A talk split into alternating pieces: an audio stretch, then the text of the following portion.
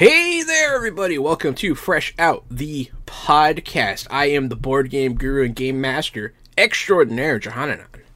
Uh, it's me. It's me, Casualty CDG. I'm a retired child crimes and human trafficking detective turned tabletop titan and improv comedian.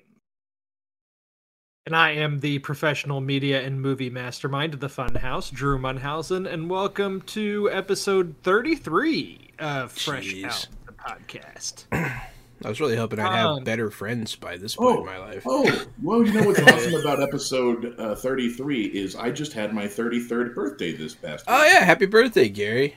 Hey, I had mine last month too, so that's yeah. This is it's a special one for all of us. Are we all 33? We're all 33, and Wow. it's episode 33. Three 33 Wow. year olds on episode 33. I think that's it, guys. It's We did it. That's it. all right, thanks for in. listening. Um, well, I, you know, to just kind of jump right into some stuff here, because we've okay, we've talked Peacemaker in bits and pieces here. We we talked a lot about the first three episodes that dropped all at once, and then we've kind of talked about it off and on through the weeks, and now we finally have had the the season finale, and. Uh, we can really get into it, but before we do, I was gonna read some stuff to you because I don't know if you were, you guys were aware of these stats yet and stuff. Well, obviously, Peacemaker got renewed for a second season. Yes. so that's exciting. I And- think uh, we were we were all hopeful, and uh, dare I say, I called it. But like, of course, right? It was James Gunn. Like, you almost could have called it before it came out.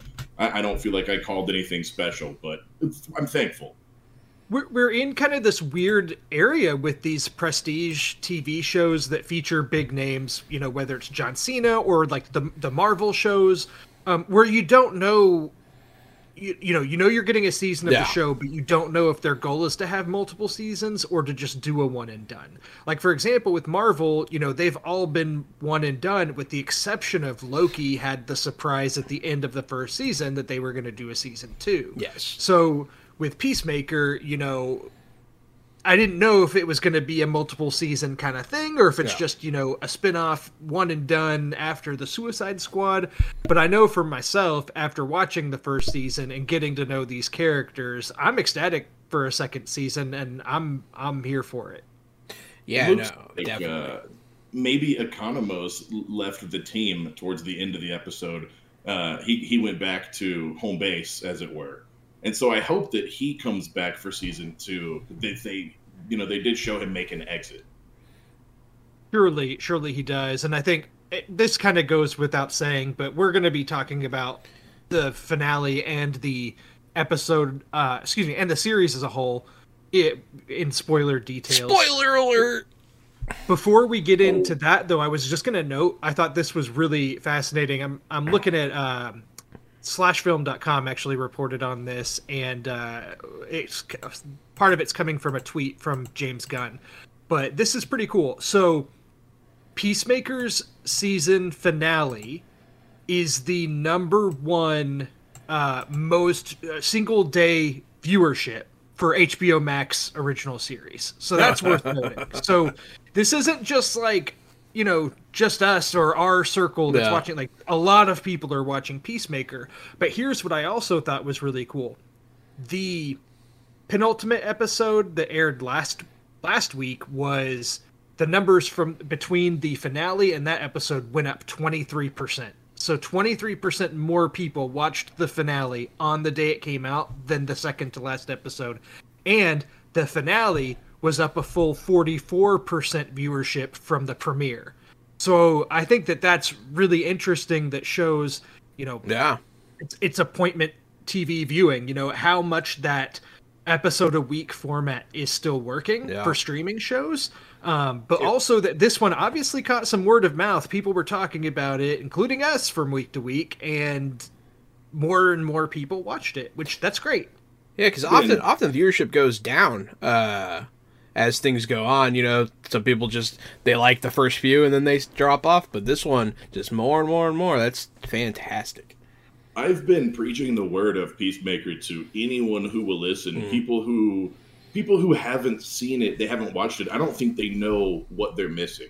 I don't think they know that it is a, a comedy. It's an action movie. Yeah. It's emotional. It's a buddy cop film. It's an entourage, you know, cast. There's there's a lot, man. It's a really deep show. It's not just uh, John Cena playing a superhero. That sounds so flat compared to how rich that show really is. Yeah. Uh, and and I loved it, and I can't wait to see more. Yeah, I don't think people realize how good TV can truly get. This is this is this is some high quality viewing, man. uh, but yeah, what do you guys want to talk about? I'm excited. I've been I've been loving Peacemaker. Uh, I've been loving every minute of it. Like I said, this is the first time I've ever seen John Cena as a character and not as John Cena. Uh, and it continued. I, th- I was worried that was going to drop off. He was going to come back. I was going, but not his acting on point. Uh, you know, when he's practicing his face exercises, not bad. Uh, he had some good emotional moments at times did. too, where it's like he, he had some tears flowing. Yeah. he, he had he, some quality acting moments, like not for a WWE superstar, for anyone. It was pretty good. Uh, I there's a scene where he's sitting on the porch. Uh, towards the end, we'll talk about that scene later. But like, man, I just like you just feel for him, like just the way. Uh, I don't know, man. It's crazy.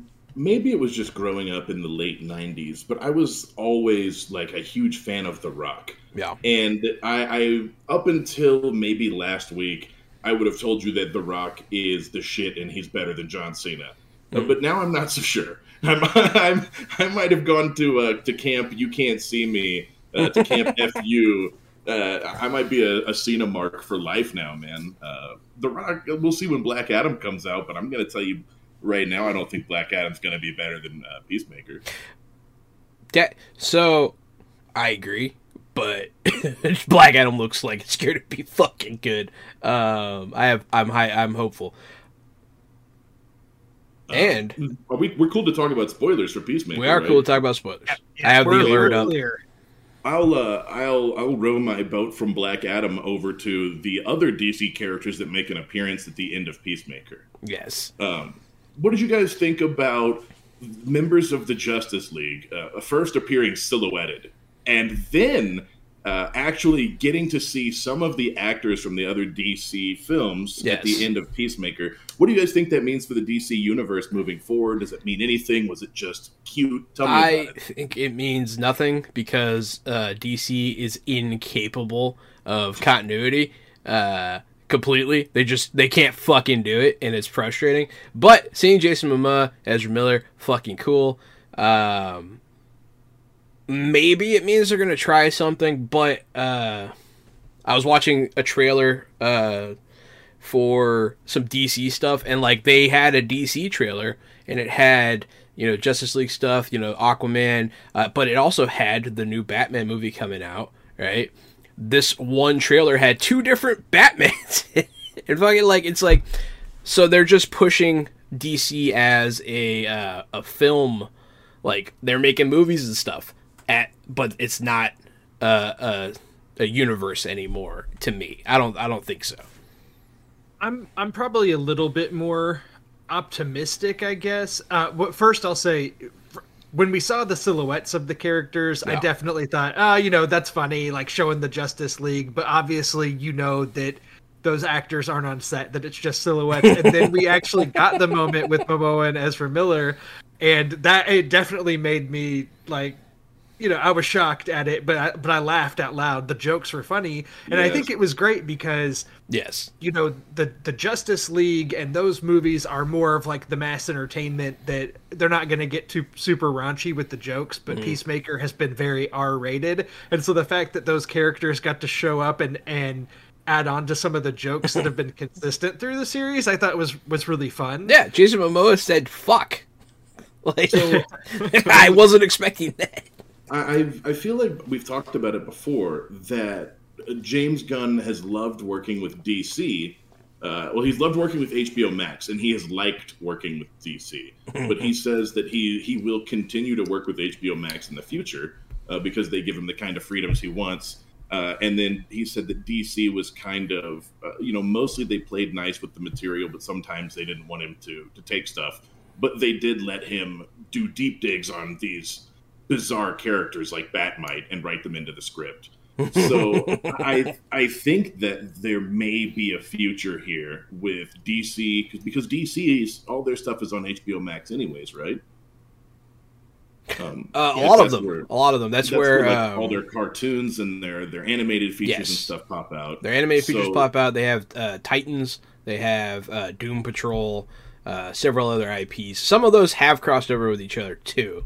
With uh, this massive success, with James Gunn having the biggest viewed uh, finale, with you know John Cena coming back reprising his role, I think that DC would be I, I, think they'll give him a bigger job, uh, straight up. Uh, they they gave him Suicide Squad, he crushed it. They gave him Peacemaker, and he more than crushed it. I mean, who the hell was Peacemaker two years ago? Um, and, and, now it's the biggest finale on streaming services. Yeah. So it's it's crazy, man. He's great, and, and I think they'll give him the keys. They should, and I'm looking forward to it. Uh, what? I hope that it means that the multiverses are tied together. Yeah. For whatever reason, but I could see what you're saying. Uh, it's just a joke. They just let him make the joke, and all their worlds don't mean a whole lot. But I am in the camp with Drew. I'm optimistic that this means uh, Jimmy G will get the keys to the DCU. I am not optimistic. I am hopeful. Like I would love to see it. It would make me happy. I want. I, I like DC. I just got. I bought uh, some DC comics recently. They have a new Batman Knight series, which is fucking cool. Uh, but I, I don't. Uh, I'm not optimistic about it at all. Here's here's the thing that kind of ties into this that I think's noteworthy. I mean, mm. first off, we know we're getting more movies with some of these established actors and characters. Like Gal Gadot's going to be in a third Wonder Woman movie. We know we're getting a new Aquaman and Flash movie this year, and Flashpoint, the Flash movie might kind of answer a lot of questions about what all they're going to do in the future. Um, and the other uh, silhouette we saw was Superman, which we don't really know if Henry Cavill is going to be coming back in the future, but I don't think he's necessarily opposed. It's almost just a matter of them figuring out what to do. Yeah. Um, noticeably absent from the silhouettes were Cyborg and Batman, which mm. kind of makes sense in based on I think real life yes. politics outside of the movies and you know the films itself because obviously it's the Ben Affleck Batman that's part of this Justice League, but you know I don't think we're gonna get any more Ben Affleck Batman. I, we're getting. I'm pretty sure they know, said he's done. Yeah, and we're getting a new version of of Batman that's set in a different time period. I don't know. There's a lot of things there, but it seems like the characters that were in that cameo yeah. seem to be the ones that they might have plans for moving forward. So what you just said, yeah, it's almost like you know by not having Batman and by not having Cyborg, they almost give you a hint that those we are going to use these characters going forwards. We didn't even bother silhouetting the other ones. Yeah. Well, uh, I mean, we're we can use you know more Jason Momoa and more Flash in the future. Yeah, I don't know. There, I, I don't know if it was mutual with the Ben Affleck thing or if they're getting rid of him or what. Uh, well, I believe he's appearing in the Flash movie yeah. as Bruce Wayne, but I think he has said that will be his last appearance. And it. so again, we might get some questions answered. Then we know Michael Keaton is going to be in in the Flash as Batman, and maybe he's going to be ushered in in some capacity as an older Bruce Wayne. You know, I don't know. We'll, we'll yeah. see what they do. It might it might answer some of these questions and then uh, Ray Fisher, uh, Cyborg, he um, had a lot of issues with uh, the filming of Justice League. There were some big, big problems, and so that's you know that might be why he's not there. Um, it's it's an unfortunate situation with the investigations that have gone on to it, and he has he's been pretty open sharing his story, yeah. and so um, it's just un- unfortunate for fans of the character Cyborg that it seems like he's just been kind of written out because of that situation. Because actually, watching um, Zack Snyder's Justice League when that came out on HBO Max last year, I, I watching it again, Ray Ray Fisher was pretty good. Yeah, as Cyborg, he was, and uh, so it's too bad. Uh, I do want to read this. I think it's kind of funny. Uh, there's a interview that James Gunn did with Variety, and they ask him about Jason Momoa and Ezra Miller coming in and shooting their cameos. Excellent. And he said, this is a quote from James Gunn with Variety. He said, I think before we ever shot the show, we talked to Jason about it. We were like, listen, Peacemaker says you fuck fish all the time. And we were a little afraid that he'd be upset, but he just laughed. He was cool. So he was pretty much on board from the beginning. And then Ezra, I found out through some common friends, liked my movies a lot. So I asked if he would come in and shoot the scene. He kindly agreed to do it. And actually, Marvel shot Ezra for us because we were shooting Guardians of the Galaxy Volume 3. So I uh, heard something about that part. Yeah, that's funny. Yeah, so they got uh they the Guardians of the Galaxy Volume Three crew shot the Ezra Miller scene, which I thought was was pretty cool. That's pretty cool. that cool. means that there are backstage pictures somewhere of the Flash hanging out with the Guardians of the Galaxy. Potentially. They did ask why weren't Batman and Cyborg in the group in this interview, and he said, "You know, I don't know what I can." And then he, you know, a stop, and then he said there are reasons for it, but I'm actually uncertain whether I can say what those reasons are. I might have to do with future stuff. It might have to do with future stuff. Yeah. So there you go. I think that's basically what we kind of assumed, and James Gunn straight up says it there. So, so yeah, um, there's that. But yeah, I that was a great cameo. Good moment. They will give him future projects. I really do. I, I think that he will work with DC for many more years to come. uh, yeah. Before we like, because I want, I really want to dive into the final. It was fantastic. A lot of cool stuff happened. Uh, before we do that, though, it sounds like we all kind of are in a similar mind space here. If you could have James Gunn take any DC property, what would you what would you want James Gunn to shoot? Uh, essentially, because whatever it is, it's going to be good. Uh, apparently, so I'm not even sure I know the answer to this. I think he would do um, the new uh, the new gods really well. Um, because those are he he takes those strange out there characters and really humanizes them. You know what I mean? Like he makes them cool and he makes them household names. I think that could be really cool. and he also does really well with the team dynamic as we've seen with guardians and and with the justice league so i don't know if i would say give him a like a justice league movie with the characters that are that are left because to your point he does like using those uh, lesser known Yes. characters but just seeing even just the couple of lines that we saw f- between aquaman and the flash i'm like give me an aquaman and flash team up movie directed I have I have a Gunn. Guys, few. I think you You guys helped me build this house. Each one of you said something that's very important. He does need the new Justice League movie. Mm. He does need it without the character, with the characters that are missing, and they need to bring in some of the lesser known Justice League Yeah. characters and let him have a ball. Because I was thinking when you asked Wonder Twins, I would Mhm. love to see him go ham with Wonder Twins. But if you brought them to the Justice League, put him in the empty slot, and then brought in Hawkman or Hawkgirl, uh, I think you I think you're cooking with fire. Yeah, no, those are all. So I'm glad that you're looking forward to those characters because I have seen, uh, I've heard tell that they're doing something with the Wonder Twins, and I saw Hawkman uh, in one of the trailers for one of the movies, and it's all believe he's in Black Adam. Yeah. I Hawkman's in Black. because I'm I'm here for the Hawks. I'm here for the Hawks, but. Uh, yeah, no, you're not wrong. I think it'd be really cool because they have all those weird ass characters um, in the Justice League that never get any screen time. I think that uh, he would do really well, like Oh, B what team about if he did or the, Dark. uh, Justice League what Dark. are they called? The the Legion of Doom, the bad the bad guys. like give him like Bizarro and Penguin and Iceman. and- Gorilla Grodd. oh my god. James Gunn could do some wonders with Yes. Gorilla Grodd. Oh my Bizarro. God. I would And love then you could keep using some of those Justice League heroes because they'd be fighting, uh, but you wouldn't focus on them, right? They would just win in the final act. I would almost say something along the lines of Young Justice he would do really well as well. Uh, or like Teen Titans. Uh, but the Young Justice really has that opening for like those weird characters, which he's so good with. But yeah. I'm glad yeah, that question. So we good. started talking about James Gunn like way more. But you guys have anything you want to say Gunn. about Peacemaker? Anything Yes. else about the actual the finale? Yes. Uh, you guys go first because I'm gonna ramble.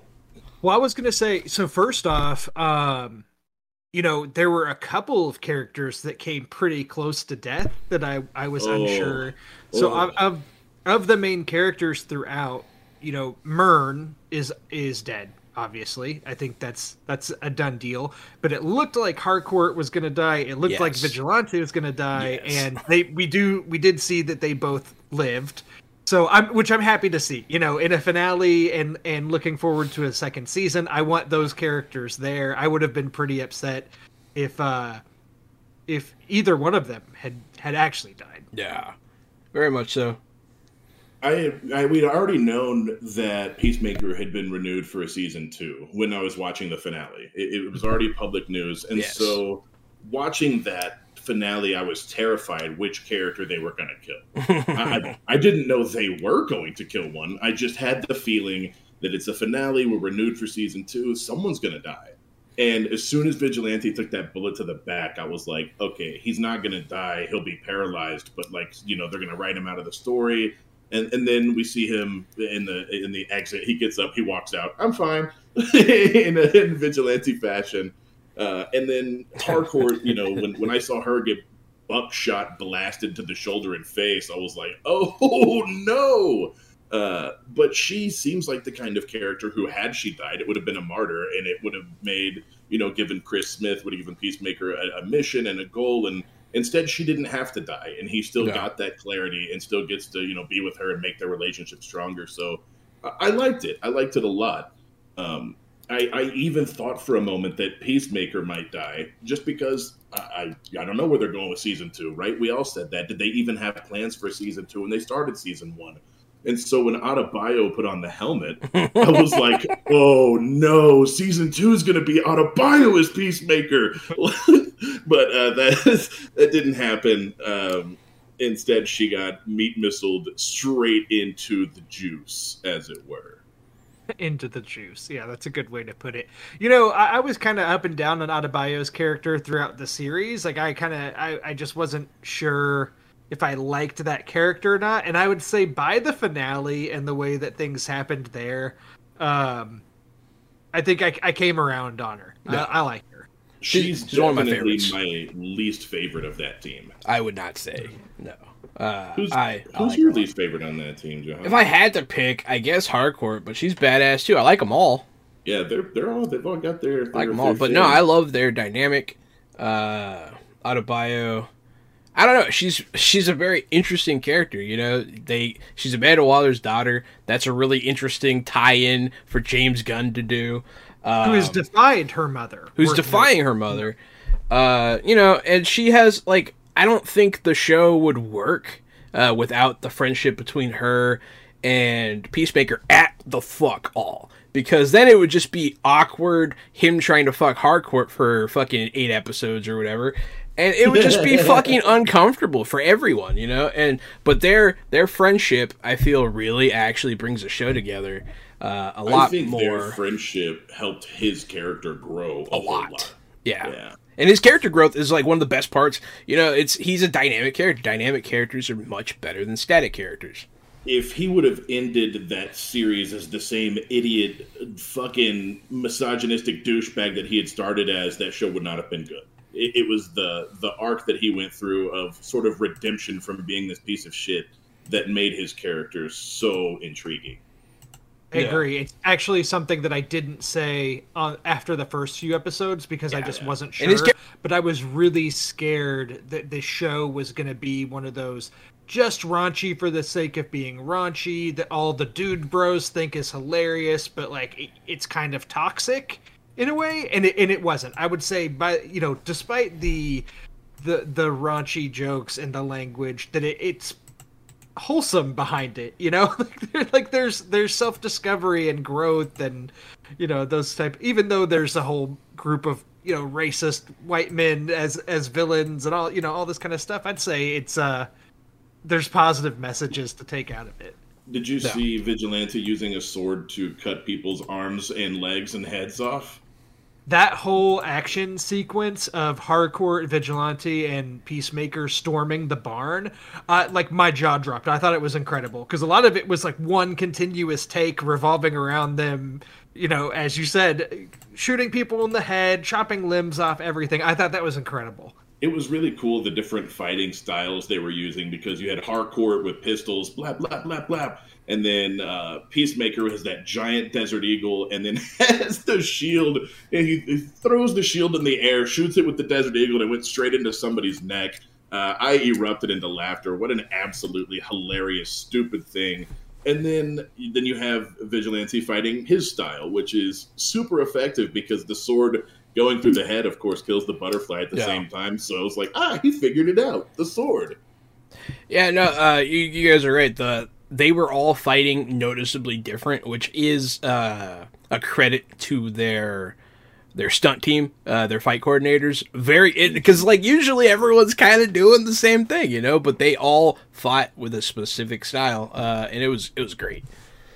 I'm glad you mentioned the shield specifically, Gary, because that was just such a great riff on Captain America, who throws his shield and it bounces off people and comes back to him. Whereas, you know, Peacemaker's throwing his shield that has pointed edges and it's just getting stuck in guys, chopping limbs off. Just, uh, gruesome. Good stuff. It was Yeah, so good. Super, super Uh, fun. the fight was fantastic.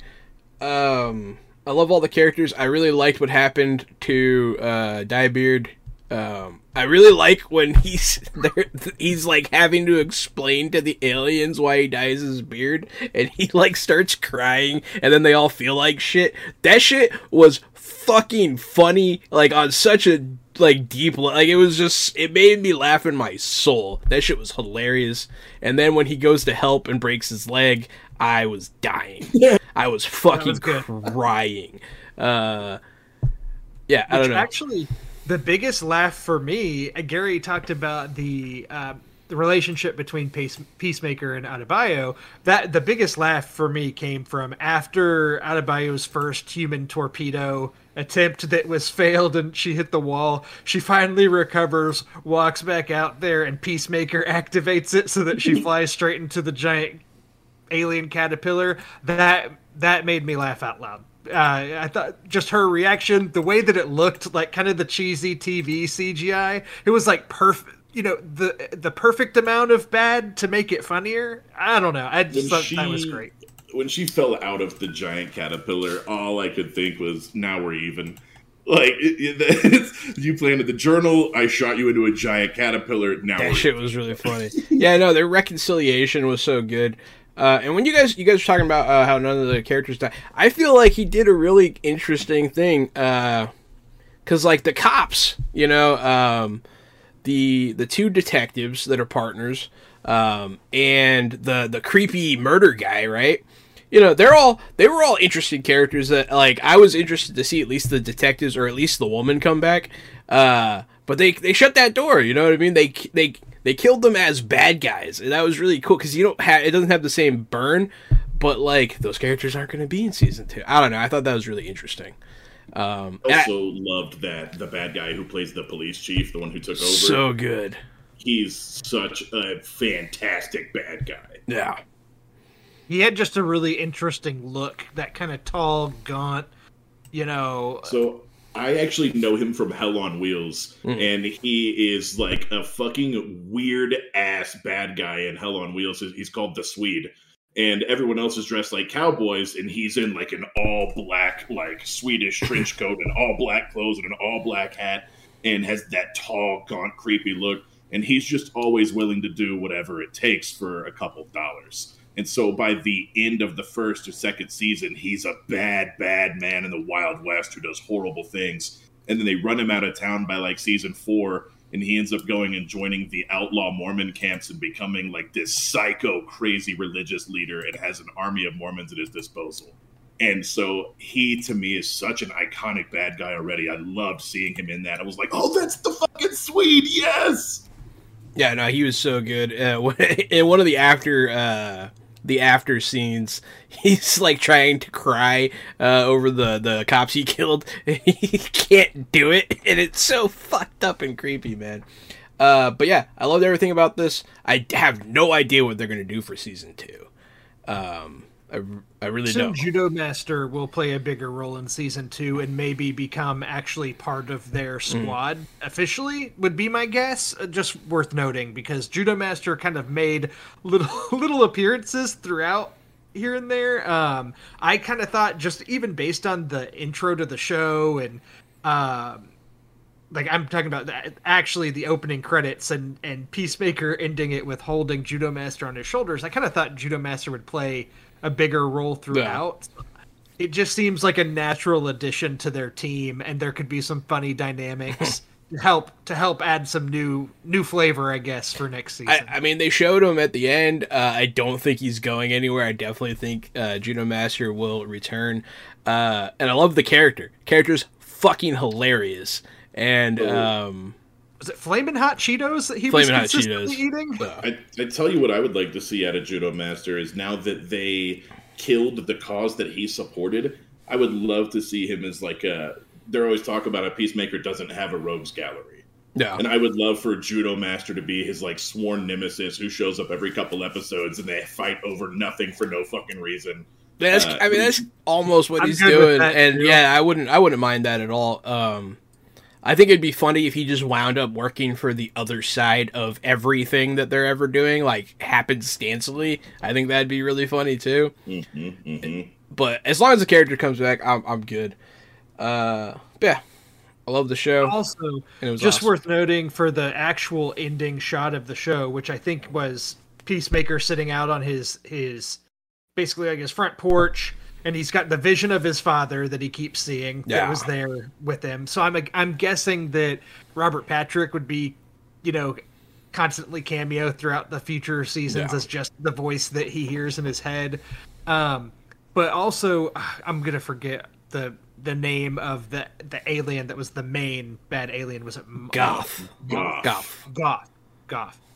Um, which the alien Goff coming back and having that last moment with them, which I thought was kind of interesting because it's like obviously they formed a bond and that bond must have been genuine, but it, you just know that Goff's not going to make it. They'd lost their food source, so in a matter of time, he'll be he'll be he she whatever you would refer to Goff Yeah. as will be You never, gone. you never know because I mean, when you think about the reserves that existed, it could potentially last an entire single one of their lifetimes. You know what I mean? It's possible.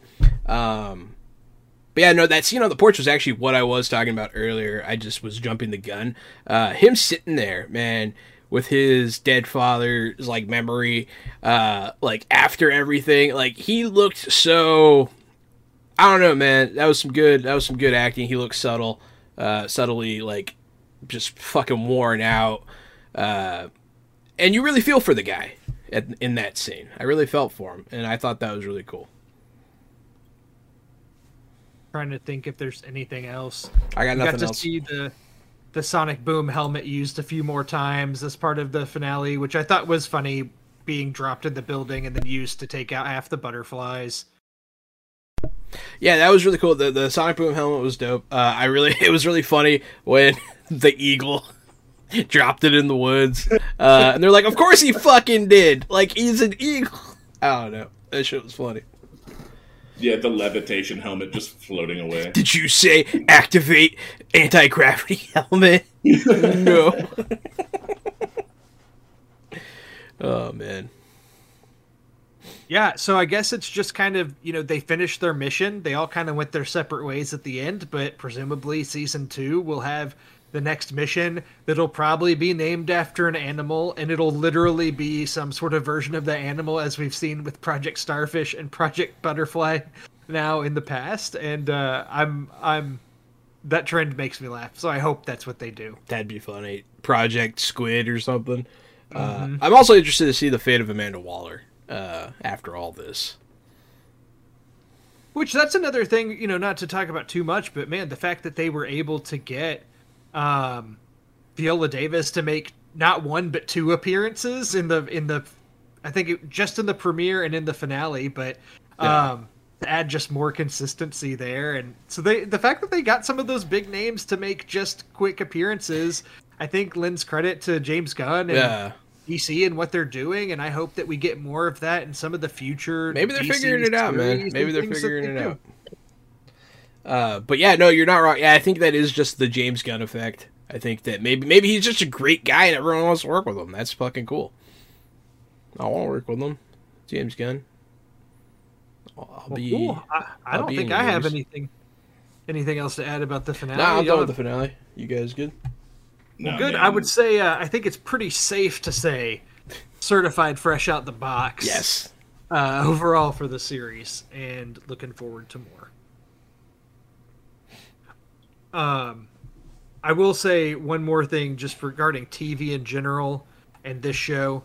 The 40, 45, anywhere from 40 to 45 minute episodes is just a sweet spot for me. When the episodes try to push to an hour all the time and sometimes they drag a little too much, every single episode of this show was tight and perfect and just a good watch. Yeah. So please, if you're making a TV show in the future, keep that in mind.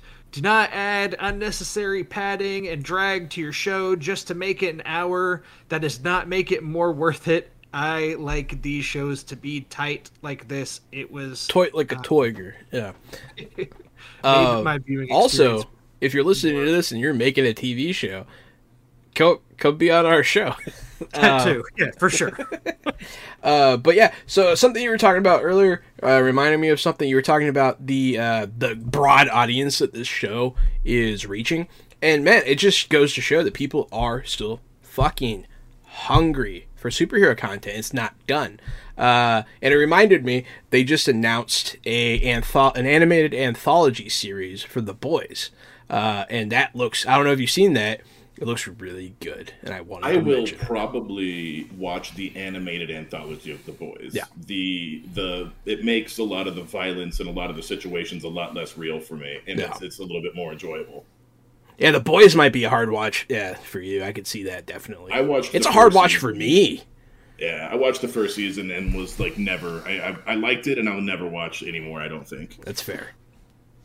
I have several comics of the boys and graphic novels, and for whatever reason, I just haven't watched any of the show. It's like it came out, the first season came out at a time where I was busy and just couldn't get around to it and kept putting it off. And then, then there was a second season and then more, and I just haven't had a chance. But I'll, I'll try to watch it. I know people really like it. Seems like. But uh, moving on to stuff that we have watched. Um, y'all have anything that you've been watching this week that you want to talk about? Yeah. Uh, well, I mean, the the first off and foremost, Vox Machina also had its finale uh, this week, and so they, they they dropped three episodes every week uh, for the past four, and so twelve episode run is already over after four weeks, which honestly was kind of cool. Uh, you got a lot of content. You were never like starving for it, uh, but you're always like a little hungry for it. And yeah, these you can see these streaming companies to, to what Drew's Drew's point. You know, HBO's doing this forty minute action pack thing, and then you have these this animated suite over here on Amazon popping out. What is it? They're twenty or thirty minute episodes, and there's three of them coming out. yeah, And so you can see that these streaming companies are trying to figure out the format. They're trying to we're watching them week by week, trying to figure out this formula. Uh, and I loved that there were three of these every week, John. That was Me too. super cool. Uh, and I think that maybe even they could have dropped it to two a week and stretched this out, and I would have also been happy. I would have been okay with that. Uh, I still would have been hungry for content for sure at that point. Um, the three a week really stated like I wasn't like dying inside waiting, which I I appreciated a lot. Um, what did you think, Gary? So far, you haven't. I know you haven't finished. I've watched all twelve episodes. I know that you are on like I'm the second in- to last. I'm in episode 12. You're I'm like episode 10 minutes into it, but I had to run out today, and by the time I got back, I didn't finish it. Um, I would say that Critical Role has exceeded my expectations. Mm. Uh, it is very good. It's a very fucking good show. There was a, an action sequence in, I think, episode 11, maybe it was 10, The fight. where where there is stuck in the trap, and uh, Scanlan has to use uh, Scanlan's hand to pick them all up, and it's a Ooh, that was a good one. Yes. Yes, and so the whole trap sequence turned into an awesome scene, uh, and that that for me was kind of like the icing on the cake of you know. Uh, it's easy to, to fight bad guys in a Dungeons and Dragons game, and it's easy to steal stuff, but making a trap scene exciting and cool and the edge of your seat, Yes. well, that's kind of tough to do because sometimes a room full of poison's not that exciting, but boy, did, boy, did they do it. You touch Uh, you touch on a really good point uh, that I was going to forget to make. I think um, this this it, it- is D and D. It is crystallized pure Dungeons and Dragons, even with the cursing, even with the the sexual content, even with uh, the ultra violence. You know what I mean? Honestly, I mean D and I don't know what tables you play at. Usually it has those things anyways, but this is a distilled uh, Dungeons and Dragons experience, man. It really, I while they were walking up the stairs to the ziggurat, get ready to fight a vampire and a fucking warlock uh, for the fate of all for the fate of the realm. I got a lot of really strong uh, D and D the animated like the original cartoon vibes. Like it has that sense of adventure and wonder, even even with the adult content. I think it was fantastic. Uh, I loved it. I don't know. There's a lot of violence, and I think the violence is really cool. I don't know if it bugged you. Um, I love the Cartoon characters. I think animated violence I'm okay with, but I would, you know, re- there's a warning for anybody who may not be okay with that. It's it's pretty ultra violent at times. Yeah, do not watch this with your kids. Um, the scene, what scene of the of the show is there? A scene of the show, I guess I should ask, that sticks out in your head as like, holy shit, this was awesome. Like kind of a the scene. You know, do you have one? uh, the fight on the ziggurat was incredible. Uh, I also really enjoyed Percy's inner demon scene. Uh, I was impressed because like that content, like s- it's been done. You know, I don't know. It's it's a, it's been done. It's a trope. Uh, but it was it was fucking great. I love how often they were set against each other uh, by nefarious means.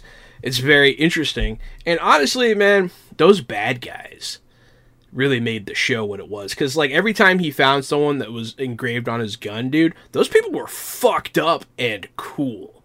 Uh, like the, the bad guys were bad guys. yeah, like that short little fucking grayskin dude. That guy Mhm. was fucked up, and it was awesome. And then the the professor caught me off guard, man. The professor was a, a fucking dark and dirty, dirty man. It was it was busted. Uh, but yeah, the, I guess the scene that really sticks out to me was earlier on uh, when they're fighting those shadows. I know we already talked about it. yes. Yes, Oh my- exactly. I really, I really thought they were gonna die. I really thought they were gonna fucking the- die. that is the scene for me too that sticks out. The and that's the first time they fight the Briarwoods, uh, and the Briarwoods escape, right? Uh, and then they have to deal with those monsters. Is that, is that when that is, or is it just after? It's when the Briarwoods uh like get them arrested and then like set the shadows upon them because Yes, the book is missing. Right, Uh, boy, it is terrifying. Those wraiths, those shadows, those specters are just fear incarnate. I undead are. I know it's gonna sound weird, but undead are very special to me uh, when it comes to fantasy. Uh, they mean they mean a lot to me. I like them. Uh, I like their story. I like to use them when I DM. Um, they were done to perfection. Kudos, Matt Mercer, from a fellow undead stand. Uh, kudos. I I have tell you, I totally don't care about zombies at all. But undead in particular, all the other things that aren't zombies, I'm really. Yes. fond of. I've just seen zombies done to death. So when you see these wraiths come in, oh man, I was ready for it. I was on board. Yeah, I also I'm also a big uh just undead in general guy. Uh including you know, I love zombies, but here's I think the last thing I would ask uh of the the the the gallery of heroes here, who which one do you like the most? Which which character was yours that you loved like seeing? So, having having had listened to, to season one of Critical Role before watching this, I had already had some preconceptions about characters. I became I, I, mean, I was a huge fan of Grog right off the bat, Yeah. and I think that Grog is just a ton of fun in this show. He's just uh, he's a pretty shallow character. He fights and drinks, and that's about all there is to Grog. Uh, besides his relationship with Pike. So I want to like Grog. He's just kind of shallow. Same thing with Scanlan. I loved Scanlan at the table. Um, I'm a huge fan of uh, Liam O'Brien, and so I, I just I don't know, man. It's hard for me to pick one because I, I have I now know about the actors. Laura Bailey, of course, is the voice of Shin Chan. So like, how do you not pick Laura Bailey? Uh, so it's it's just uh, it's it's hard for me to decide. I will tell you that during the ziggurat scene you're talking about, Yeah. when Silas Briarwood walked down the stair was started monologuing, I was straight up paused it and was like, "That's Matt Mercer, right? Like he's fucking killing it."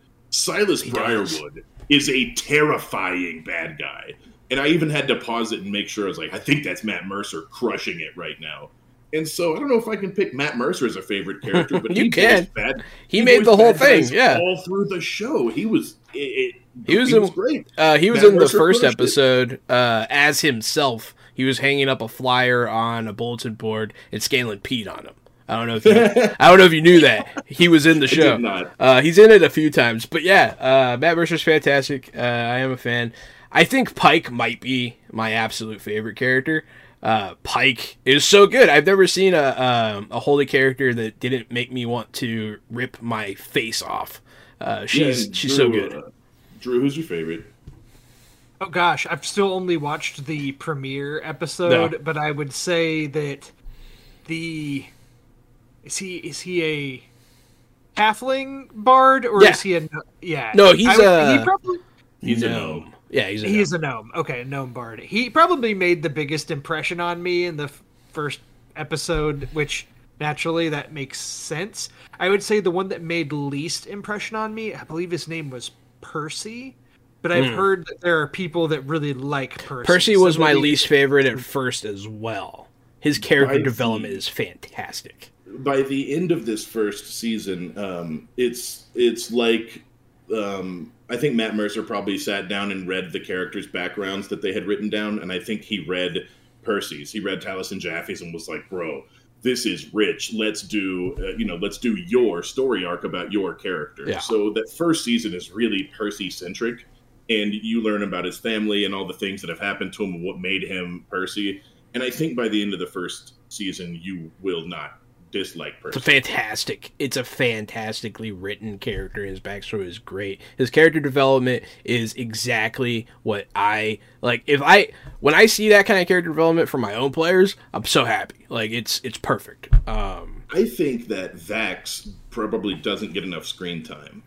yeah, Um, Vex I- and I could- Vax. Uh, I love them and their relationship as well. Did you know that she wanted to play the rogue, but it was his birthday session, so he got to play the rogue, and she was stuck playing the ranger? Makes sense. uh, she she kills it as the ranger though. Uh, I love I love her confidence. Uh, it's kind of hot, honestly. Not gonna lie. She used to forget to hunter's mark all the fucking time, and they had to have like a billboard in the room or a, a, a whiteboard in the room where they were playing, and they just wrote hunter's mark across the top of the whiteboard in like huge letters so she wouldn't forget. Yeah, no, Every that's really ranger funny. forgets the hunter's mark a Mhm. large portion of the time. I think. a lot of Yeah, people do brand that new. kind of stuff. brand new Rangers, you're gonna forget your hunter's mark. Um, also, I, I I loved it, Johan. I'm I'm- calling it certified fresh out the box. Me too, absolutely. Yeah. Season two, uh, the and the setup for season two, uh, was interesting, and I did not see it coming. So yeah, Vox Machina, uh, watch it on Amazon. Uh, check that shit out. I don't know. Maybe Speaking sometime we could do a watch party or something because that's something you can do through Twitch uh, with Amazon. But yeah, Speaking of Amazon and things that are certified fresh out the box, last time we talked, Drew had mentioned Reacher. And I was like, boy, that sounds pretty cool. And so I started watching Reacher, and definitely some trigger warnings for, uh, you know, PTSD and violence and such. I I knew that going into it, so it's not so bad. And, you know, when you're aware of your triggers and you can do shit about it and avoid it, it's not so hard. So I've turned it off when it becomes too much to watch. But it is absolutely great. It's like Mission Impossible or Bourne Identity, one of those types of spy thrillers, uh, except instead of the spy uh, being a small, quick guy who gets into gunfights and runs away, the spy is just a giant fucking tank of a man who can and will beat the ever living shit out of anybody, break their arms, shoot them, and then kill them. And he's a better detective than Sherlock Holmes, and he's just always a step ahead. Uh, he he can deduce anything. It's just he's a, such a funny character. He's such a great hero. Uh, you know, sometimes you're you're wondering like the ensemble shows, right? Uh, this is not an ensemble show. he is the ensemble. no. You don't need anybody except for Reacher, and so for that alone, the show's really funny to watch. I'm, I'm used to these. It's a real Reacher feature, huh? Oh come on, bro! Uh, see, I'm, used to these ensemble shows. This is what I've really been enjoying, and so this one is just this standout, eh, violent Punisher type of superhero. Uh, I, I'd say give Reacher a watch, but it is violent. Know what you're getting into. Don't watch it with your kids in the room. Uh, but you've got Amazon, Jahan. I think you might actually laugh out loud at some parts of Reacher. Um, yeah, I like action stuff. Yeah, definitely. I haven't had man. I just the time, man. But there are a lot of shows just ended, so I do have time. Yes. Boba Fett's over, Vox Machina's over, fucking Peacemaker's over. That was like my big three. So I am looking for something right now. Yeah, you. Sh- I mean, it's not like Reacher is going to be your new favorite show of the year, but if you need something to pass the time, it's kind of like watching The Punisher. Uh, you it's could very, just... it's it's very watchable for sure. Mm-hmm. It's like Gary said, it, it's it's one of those shows where you're like, oh, this is pretty like family friendly until it hits a violent spot and you go, oh, oh, wow, yeah, this is super violent. If you remember last week when I was talking about it, when my wife walked in, she described it as having the same look as like a Hallmark movie. Like it has this kind of sheen over it, and you kind of think like, ah, oh, is this going to be cheesy? But then you see the violence, and you go, oh wow, okay, yeah. I wonder so if I... they're doing something deliberately to do that because you talk about how it has the same like video quality as a Hallmark movie. I wonder if they do that to make the violence more shocking because that would be really funny, like psychology stuff. It probably has uh, that probably sounds much more insulting than I mean for it to. It's just there's something about the way the show looks though, where it's just I don't know. The last episode I watched, Jahan started off with um, he's trying to put some bodies in the trunk of a car, and he drags the first body over and plops it in, and like I'm watching, like man, that body's way too big. He can't fit two bodies in that car. And then he drags the second body, and I'm like, oh, they're just gonna do some like cheesy cutaway camera bullshit and he throws a second body in the car and it very obviously does not fit. And so then he just hyperextends both knees on the body like cracks the fucking legs into the trunk and like breaks the ankles and shoves it in and closes the trunk. And that's the that's the kind of violence you get and the kind of twisted comedy you get right? Because there's something funny about how he didn't just move the other body and make room. He didn't just put him in the back seat. Instead he folded it up like a pretzel because he's Reacher and he can and he does. Uh, it's it's yeah. I'd say I'd say give it a little give it a little watch. When Drew was talking about toxic bro shows earlier, this might be a toxic bro show uh, on the down low. There's there's a first off, anytime he does one of the analysis, one of his quick rapid fire analysis that Reacher does, it's always kind of cheesy, but they they always make me laugh. Like they always hit the right spot. There's one. There's one Jahan, just to give you an example. It's in the first or second episode, I can't remember, but he's there's a group of four guys that approach him and you know ready to, to take him on and uh Reacher basically says how three of them he's going to attack them in a certain way. You know, he only he only lists three different ways, and one of the guy goes, huh, "Well, there's actually four of us," and Reacher goes, well, one of you's gonna have to drive everyone else to the hospital. Like it's just it's just like cheese, cheese, ultimate cheese yeah. like that. But I'm I'm here for it. Whenever he's surrounded by people, he always gives them the fucking countdown until he fights, and uh, he might not count down every single time all the way. He kind of starts the fight when he wants to, and he almost always starts with a like face smashing headbutt, like yeah. cheap shot. It's it's fucking good. No, that's excellent. No, it sounds fun. Uh, it sounds like a fun time. Um, that's it for me. That's it for Amazon, right? There's nothing else on Amazon that I've been watching. I have something on Amazon though, um, but I actually have a pair of movies that I want to talk about. One of which was on Amazon Prime, and one of which I watched on Peacock, of all things. Um, so actually, there's I mean, last Monday was uh, Valentine's Day, and so naturally, you know, my wife and I watched a couple of rom coms, new rom coms that came out within the past week or so. Um, the first one we watched on Peacock. Uh, this one's actually in theaters, but they have it on Peacock as well, and it's called "Marry Me." Have y'all heard of this movie? Uh, mm, no. Who's in it?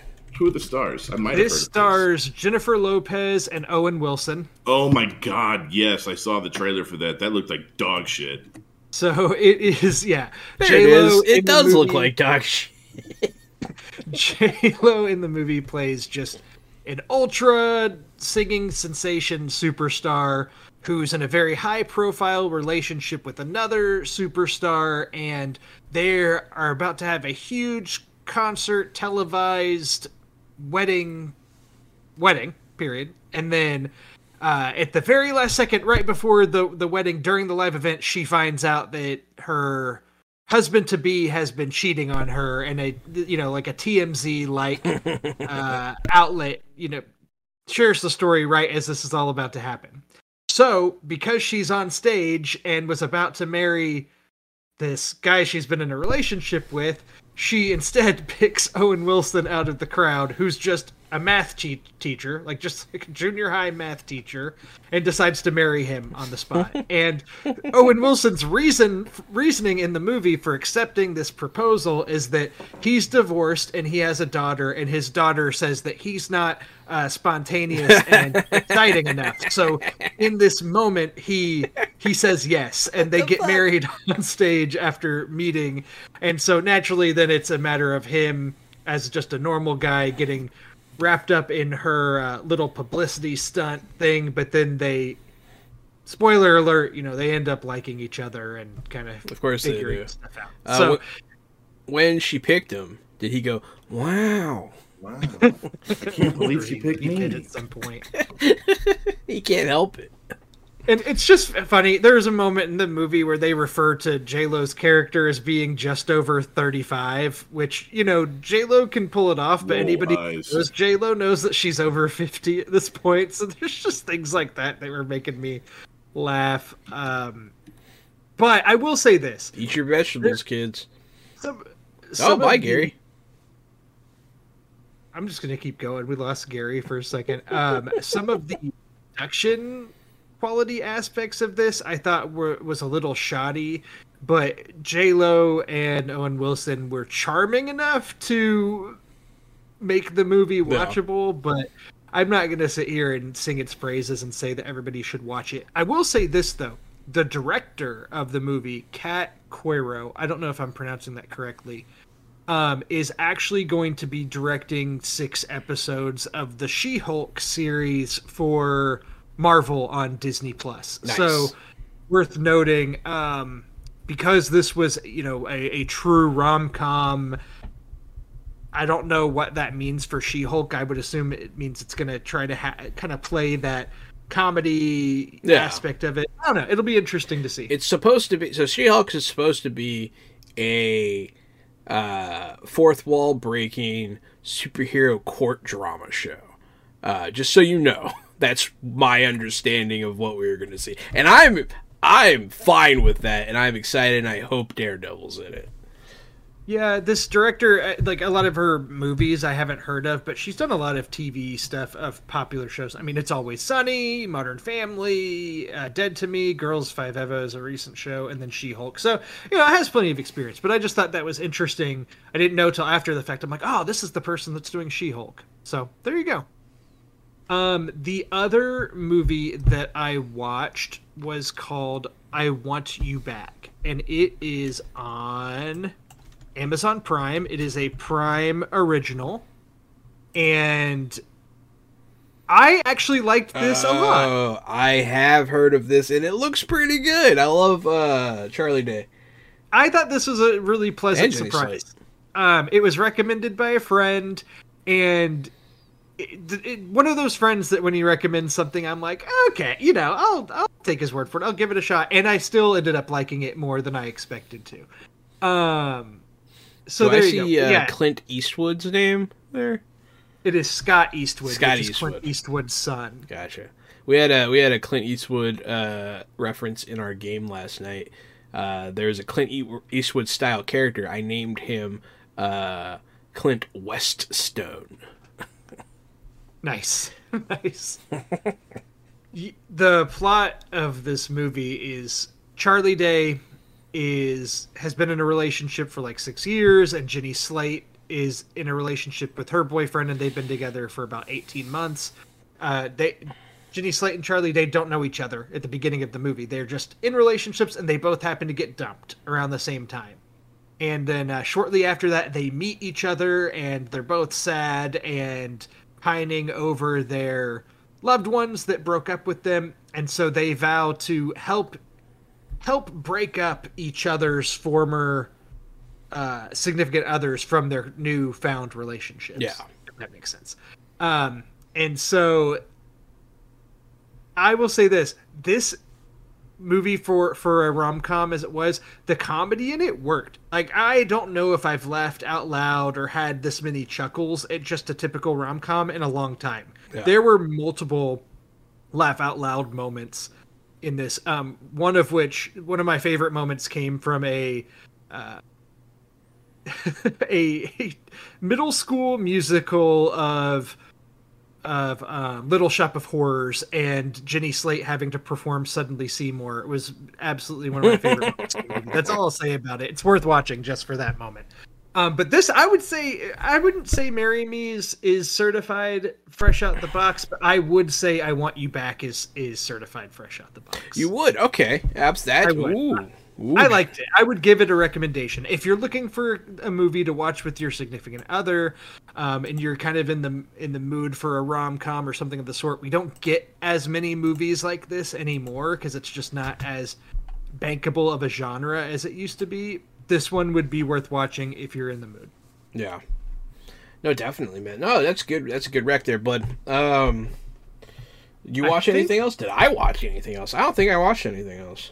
That's actually it for what I've been watching, but I do have uh, some games that I've been playing, and I know you do too. So I don't know if you, I'll if you want to go first, and then I'll mention some of the ones that I've been playing. You know, whatever, whatever Uh, you're feeling. the first thing I feel uh, in gaming news, uh, Elden Ring drops uh, in I believe uh, six days from recording, five days from airing. Uh, it drops this coming, I think, like Friday, and I actually so finally. I don't know if uh, people know you know know anything about my personal life, uh, but you know, COVID took my job. Blah blah blah. Uh, it's been fucking hard. I have a job. I have money. I might actually buy Elden Ring like as soon as it comes out and play it, man. I really might. My little brother is a huge Souls fan, and I was gonna oh, ask if you're a Souls guy. my my my, my younger brother's a huge Souls guy. I like it. I played the shit out of Dark Souls one. I played some of three. I skipped two. Um, and I like some of the, I like the idea of it. I really enjoyed like Jedi Fallen Order, which I consider to be a Souls like game. Um, so yeah, I guess I'm a fan. Elden Ring. I mean, George, let's, we've talked about it before. George R. R. Martin was hired by a video game fucking company to make an original universe. How are you not going to play it? You're tripping. You are fucking tripping. This game's going to be, ah, man, I'm calling it right now. It's going to be fucking fire. Uh, and I'm probably going to play it day one. One, I'm interested in this because it just seems like it's one of the most anticipated games of the year It from is. a lot of people.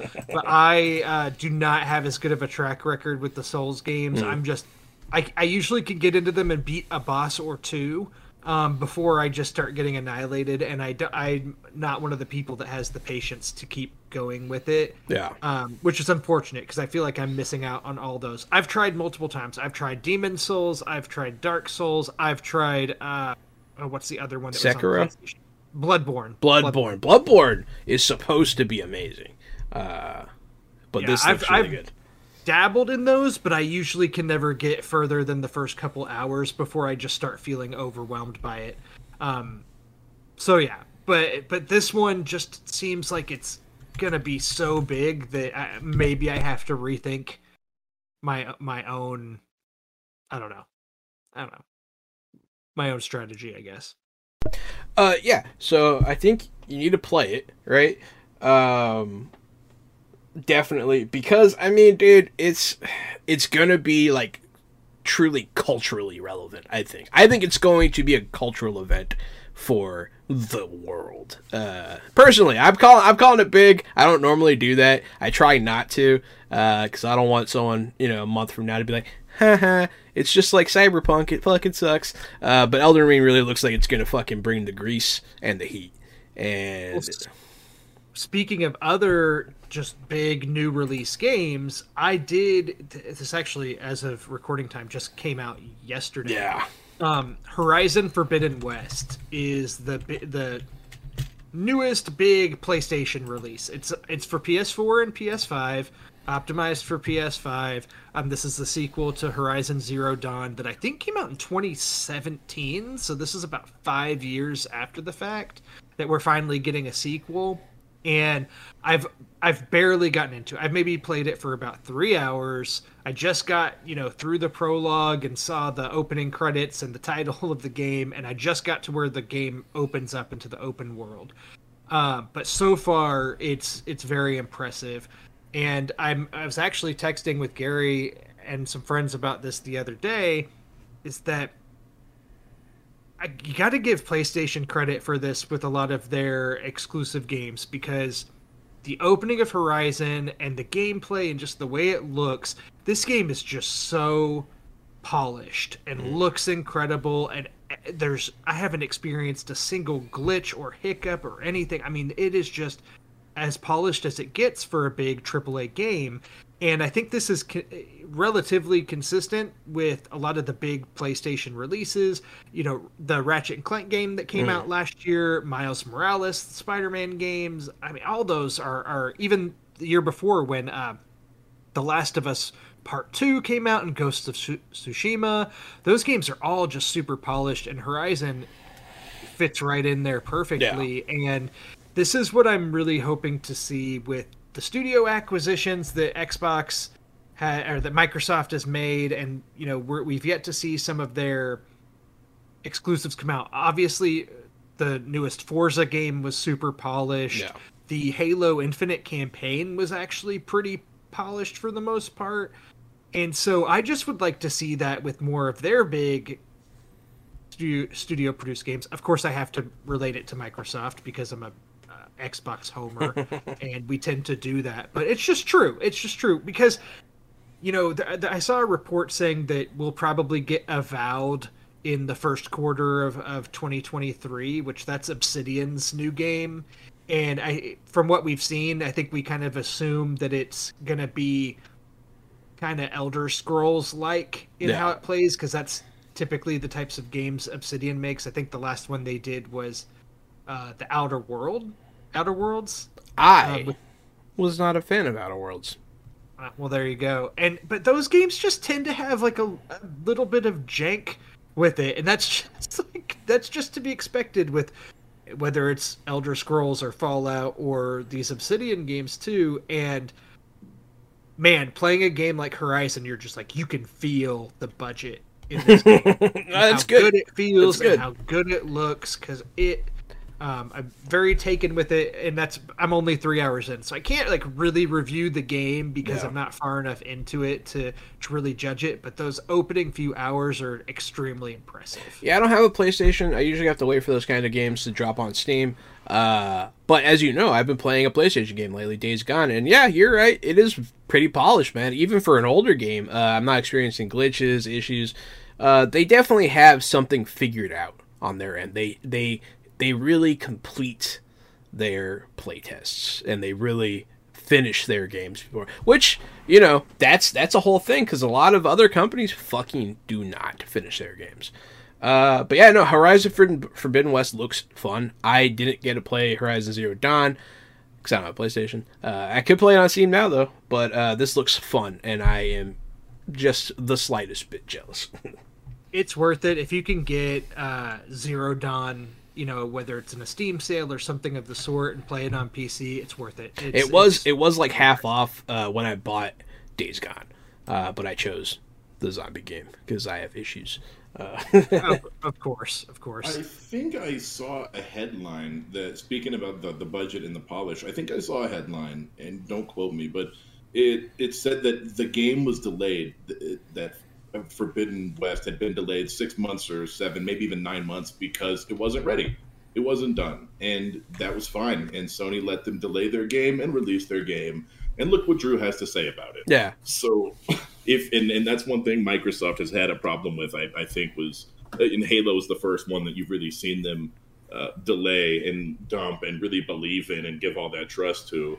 And maybe it wasn't their best uh, choice to, to dump it all into Halo, but I think that this is a beginning of them doing what Sony does, right? This is beginning of Microsoft realizing they're going to have to do that if they're going to keep up.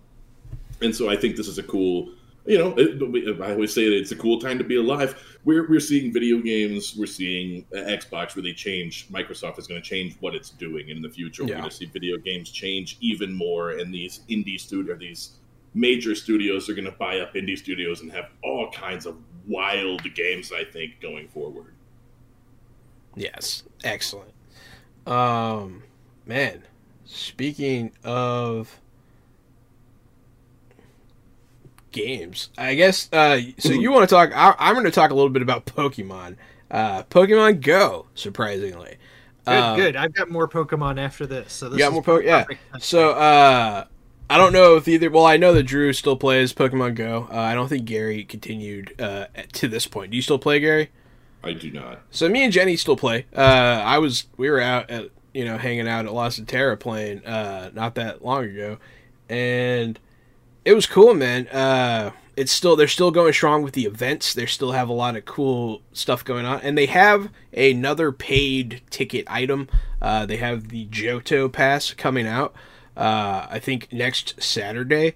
Uh, it's like it's like twelve bucks, right? It goes from like nine a.m. to nine p.m. your time, no matter where you live, uh, and you get a chance to catch Apex Shadow Ho-Oh and Lugia.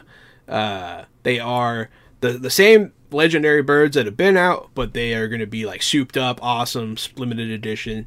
Uh, the last event they did like this was the one where you could catch Regigigas, which I also did that. Uh, 12 bucks for an event. Uh, what do you guys think? I, you know, as as a, a fan of this free game, and I, you know, almost never spend money on it. I feel like that's fine. I'm fine with it to catch uh, for a cool event like this. I'm down to pay the 12 bucks. What do you think, Drew? I I don't know if I will. I I do like playing Pokemon Go, and I've been playing it a lot more probably about the past month or so. I feel like there's been yeah. kind of a resurgence with a lot of people jumping into it, and uh, I've been checking it daily, you know. But I'm just horrible about anytime I use like an incense or anything in the game that's a timed thing. I use it, and then I forget to log back in within that hour. And I'd be scared that I would drop twelve bucks on a pass for a twelve hour thing, and then only hop in, you know, three yeah. times. Well, the cool and, thing yeah, the cool thing about the pass, uh, so I don't know if it's gonna be the same this time, but last time, uh, I don't know if you know, but the Pokemon Go scene in Katy is actually really big. Uh, I believe one of the world champions of uh, Pokemon Go lives here. Um, and so, like, the raid trains really do happen because sometimes you have to do the raid trains to finish the events like this. You have to do like so many raids against Ho-Oh or Lugia to finish quests and get to the end of the line. Uh, and it can be a real good time, man. Everyone's like in their cars. You usually have like a driver and someone working like two or three phones. And it's just an interesting thing that me and Jenny have done from time to time. It's been pretty fun. And I think I will do it again. Unfortunately, I think she works that day. But maybe I'll go steal her phone or something and do it for her. Uh, when I was working as a parks deputy, uh, that's when Pokemon Go came out, mm-hmm. and every single Harris County park was a Pokestop. Every single one. Yeah. And so we had this huge influx of young people coming to the parks and of course, they would just go sit in like one section of the park, and a bunch of the old guys had no idea what the hell was happening. and, of course, I'm I'm pulling up in my squad car, playing Pokemon Go, and just like hold my phone up at everybody there. Everybody starts laughing. I'm just, we're all we're all playing Pokemon Go. Uh, yeah, it's a, it's a cool culture, man. It's it's a really it it's a, cool a fun culture. game. It's, it's, a it's a great time. Uh, there were even times where, since I was a parks deputy, I had the keys. And so afterwards, we would go in and uh, go in and lock the gate behind us and just fucking sit there at the poke stops and play for like two or three hours after the park was closed. And, uh, you know, it, it was uh, fond memories of that game. Mm. But I don't see myself dropping $12 for a chance to catch a thing. I would drop $12 for a thing. I actually I actually think that you are guaranteed to at least catch one of them. Uh, I'm pretty sure Regigigas was also a guaranteed capture. Um, Regigigas sounds like a jazz musician. uh, yeah, no, the Registeel, Reggie uh, Ice, and Regirock are the three you have to capture, and then you have to go capture Regigigas, who's like the the big like amalgamation creature. But yeah, no, uh, you are guaranteed. Ice was for sure an '80s musician. Absolutely. Exactly. That whole band is called Four Reggies. Each one of them is an '80s musician. Yeah, if you don't if you don't finish the quest, I guess you do miss out uh, in the time. But if you go and do it for like an hour or two, if you have the time, you should probably uh, be able to complete it. But yeah, I don't know. That's all. That's my Pokemon Go news. I I do still play and I do still enjoy it. Speaking of Pokemon, um, I have still been pretty entrenched in Pokemon Arceus uh, since it came out and playing it a lot. And that's the only bad thing about Horizon Forbidden West coming out is that I'm still wanting to play Pokemon Arceus. And so it's one of those things though that's nice because Arceus is on Switch. So like even this morning I was hanging, you know, I let my wife sleep in. I'm sitting hanging out with my daughter. She's playing with her toys and watching Frozen on TV or whatever. And so I was able to play handheld and still catch some Pokemon while I'm doing that. So, um, yeah. Yeah, I mean, I-, I talked about it a little bit. I don't want to repeat myself too much from what I said last week, but man, I just love the mechanics of this. I'm pretty deep in the game now. Like, I've almost cleared all. There, there's five, I believe there's five major areas I have all of the Pokemon mounts that you can get that yeah. make all the traversal um possible doable yeah. i guess yeah and so it's cool because you know the opening area the first open world area you get to go to it's a lot of low level pokemon you know Bidoofs and Starlys and wurmples and things people know pokemon i'm speaking a different language but you know a lot of level twos and threes and fours and such um that make up that first island, but there's rivers and things that you can't cross early in the game. And so then you go back when you have mounts where you can fly and you can swim and you can climb, and it opens up, you know, all different aspects of the map, including verticality and just yeah overall. And you go to these new areas that you couldn't access before, and there's new rare Pokemon. I went and caught my boy Mr. Mime. I found him chilling out on an island, building his wall, and I snuck up on him and got him. So I was pretty pumped for that one. You know, it's just it's fun seeing them all out in the wild and going to new areas. You know, yeah. areas you've been to before, but but new spaces there and finding new things. It's it's very enjoyable. The grind is fun. I've actually been really looking because like last time you didn't have a lot to say because you just got it. This I was really looking forward to hearing more about it from you because uh, like I don't know if I have time right now, so I, I haven't picked it up yet, but I might now. Uh, it sounds like a good time. It sounds like it has like that Pokemon Snap charm where you get to see them, you know, in the wild, which was always really cool, and uh, it just sounds like a good time. There's there's also I love the alpha Pokemon aspect of Me it. Too. So basically you're out in the open world, you know, here's a perfect example, right? In the first area, uh, you go and I found a field of Ponyta. Mm-hmm. I'm like, oh, cool, you know, and they're all low level, whatever. And then you keep going, and then there's a giant Rapidash with red glowing eyes that's huge. And you know, I have a bunch of level five and six Pokemon in my team because I just started, and this level, this Rapidash is like a level forty-five. Just one hits all my Pokemon, tries to attack me, so all you can do is run away.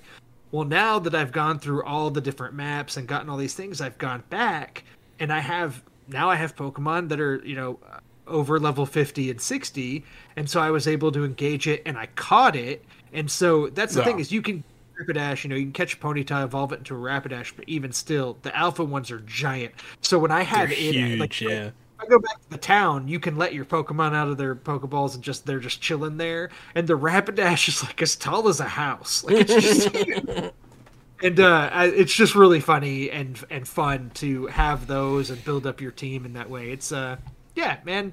Pokemon Arceus, it's it's fun. And I'm gonna keep playing it um, in between sessions of Horizon Forbidden West. Absolutely. Uh, the last thing I had to talk about um, is a Kickstarter. I, I, it's been a long time. Like I said earlier, man, I have a job again, uh, and I could feed the beast once more. Um, I think I know what you're gonna say, yeah. and oh my god, I'm excited too. I'm so excited. Uh, so we've talked a lot about Deep Rock Galactic on the podcast because me and Gary, huge fan. We we played last night. We were we were playing Deep Rock Galactic last night and having a good ass time, and it was still fresh. Galactic has literally been on my Xbox for almost two years Yeah. exactly. I haven't removed it. I and and I have limited space on my hard drive, right? So I delete like three games a week because I download all the free stuff. And Deep Rock always makes the cut. It's one of the top three co-op games of all time. I mean, the, the- I, I will not hear Easily. anyone tell me otherwise. Yeah, absolutely. It's one of the top three co-op games, hands down, of all time across all generations of consoles.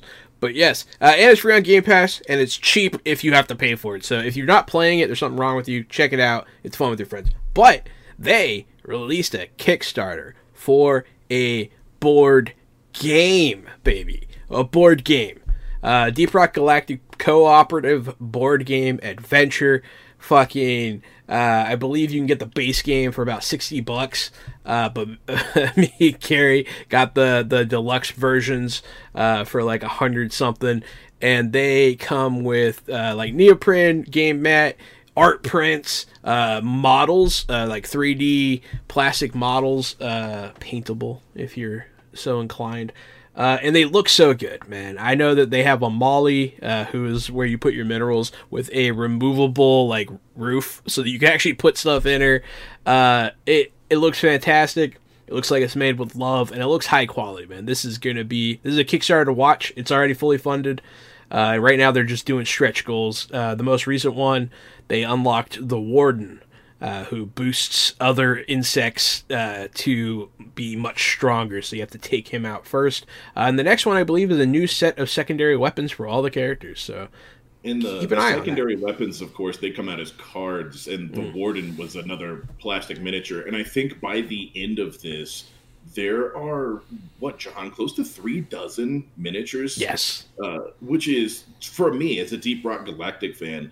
Uh, I, I backed this board game. I don't know how many times I'll play the board game. Right? It's just my wife and I. Mhm. We'll probably play the board game a couple times, but just having three miniatures. dozen, three dozen miniatures of this game that I love. I, I just I can't wait for the miniatures to get here. it is worth Uh, it for the miniatures alone, for sure. They're gonna be all around my my video game systems and all around my bookshelves and stuff, and then I'll probably paint them also. Uh, I'm more I think I'm gonna excited. Gray. I'm more excited than I need to be for the mouse pad and the art prints for sure. I definitely shouldn't be as excited for those as I am. Uh, but yeah, no, uh, me and Jenny, you know me and Jenny, we play board games a lot every week. We play at least one, uh, and we will definitely be playing this, and probably Drew, probably play with you at some point. So it's gonna be good Calm times. down. Uh, but yeah, that was my last thing. Check out Kickstarter, guys. There's a lot of cool projects happening that you have no idea about uh, from bigger designers and indie developers alike. Indie developers need our support. So go get on there. There's something for everybody on Kickstarter. Uh, that's it for me. Gary, anything you've been playing that you want to note? Uh, so actually, yeah, I was thinking I might leave it till next week, but since you asked, why not? The new Chivalry 2 update came out. Mm. There's a, a new map for Chivalry, and it adds in some new weapons you can pick up. Uh, one is a, a Highland sword, which is sort of the great sword that you imagine in your mind when you hear great sword. Uh, so a real great sword is just like a big ass long sword, but the Highland sword is about six to eight inches wide and Yeah. maybe like kind of five five feet long. It's just this massive destructive blade. So they added a new weapon, they added a new map. You can now pick up and throw peasants. You can pick up and throw pigs. You can pick up and throw beehives. Uh, I found a scythe and I cut a guy's head off with a with a scythe. So just more more of what you want from chivalry. Uh, more of the same, right? More weapons, more fighting, more blood, more gore, more maps. Um, I, I've talked about Chivalry 2 on here before, but for Yeah. anyone who's hearing about it for the first time, Chivalry 2 is a first person melee combat medieval war game. So think swords, axes, uh, shields, spears, bows, and crossbows. And it's a Hail Mary onslaught of fighting and sieging. I, I can't get enough of it.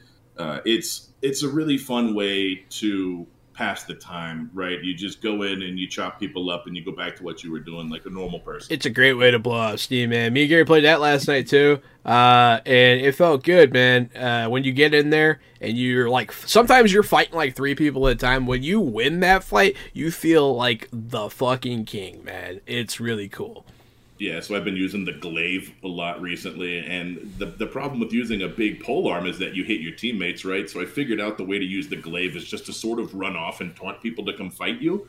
And so I've been doing a bunch of two and three on ones, just swiping and slashing people with the glaive, whooping their ass. Uh, I it's whenever you get bored in that game, you just pick another class and pick a different weapon, and you have so much to learn about the intricacies of the timing and the swings and all that. So uh, the game just keeps giving. There's always more strategy to be had. Yeah, I lit a guy on fire and chopped his head off. It was a good night, man. It was fun. mm-hmm. mm-hmm and then you could pick up that head and throw it at somebody. You can. It's it's quite the game. Uh, if you haven't tried it, it's worth a shot. It is also not a full price game. Uh, it's forty dollars, and they continue to release free content for it. Yeah, so. that's it for me though, man. Just just more Chivalry two, more of the same games. Uh, there's seriously, there's not a game coming out this year that I give a shit about until either they secretly release like Fable 4 or until Saints Row relaunch comes out in October or whatever. I'm just so not excited for games right now. Uh, and I did download the new the new Dawn of War, the Warhammer uh, on Game Total Pass War, that Jahan yeah. was talking about, uh, Total War. I've downloaded it. I haven't played it yet. I'll play it with Jahan, so I'll talk about that one uh, some other time. Yeah, that's it for me too. You good, Drew? I'm good. I think that that is it for right. episode 33. All right, hell yeah, 33 episodes with my with my two great friends, Drew and Gary. Uh, it's been a privilege. Fucking love doing it. Uh, I'm Jahananon, the board game guru, game master extraordinaire at Rock Factor on Twitter, at Jahananon1 on TikTok. I am the co-host Casualty CDG, and if you like to hear me and Jahan, well, then you can hear me and Jahan every Wednesday, Thursday, and Friday. We play tabletop role-playing games, um, and we try to switch it up. We play with new casts, we play new games. We started with Dungeons and Dragons like everybody else, but now we are currently playing Wildsea, which is an indie game where you sail the tops of treetops with sawtoothed ships uh, I play a sentient colony of spiders who is a rogue doomsayer who always foretells the downfall of his team, uh, even though it's not accurate. We're also playing Icons on Wednesday. That's a superheroes game where I play a duplicating teleporter. So if you guys think that sounds cool, then come step by fresh out the box. We'll, we'll be there and I am Drew Munhausen. You can find me at Drew Munhausen on Twitter. And that's it. You can catch us next week. We will be talking the just onslaught of new trailers and things that have hit the web um, in the past few weeks, and we are excited to dig into those. So catch us next time. Last time I saw a trailer hit the web, it was in Spider Man 2. Stay fresh, everybody.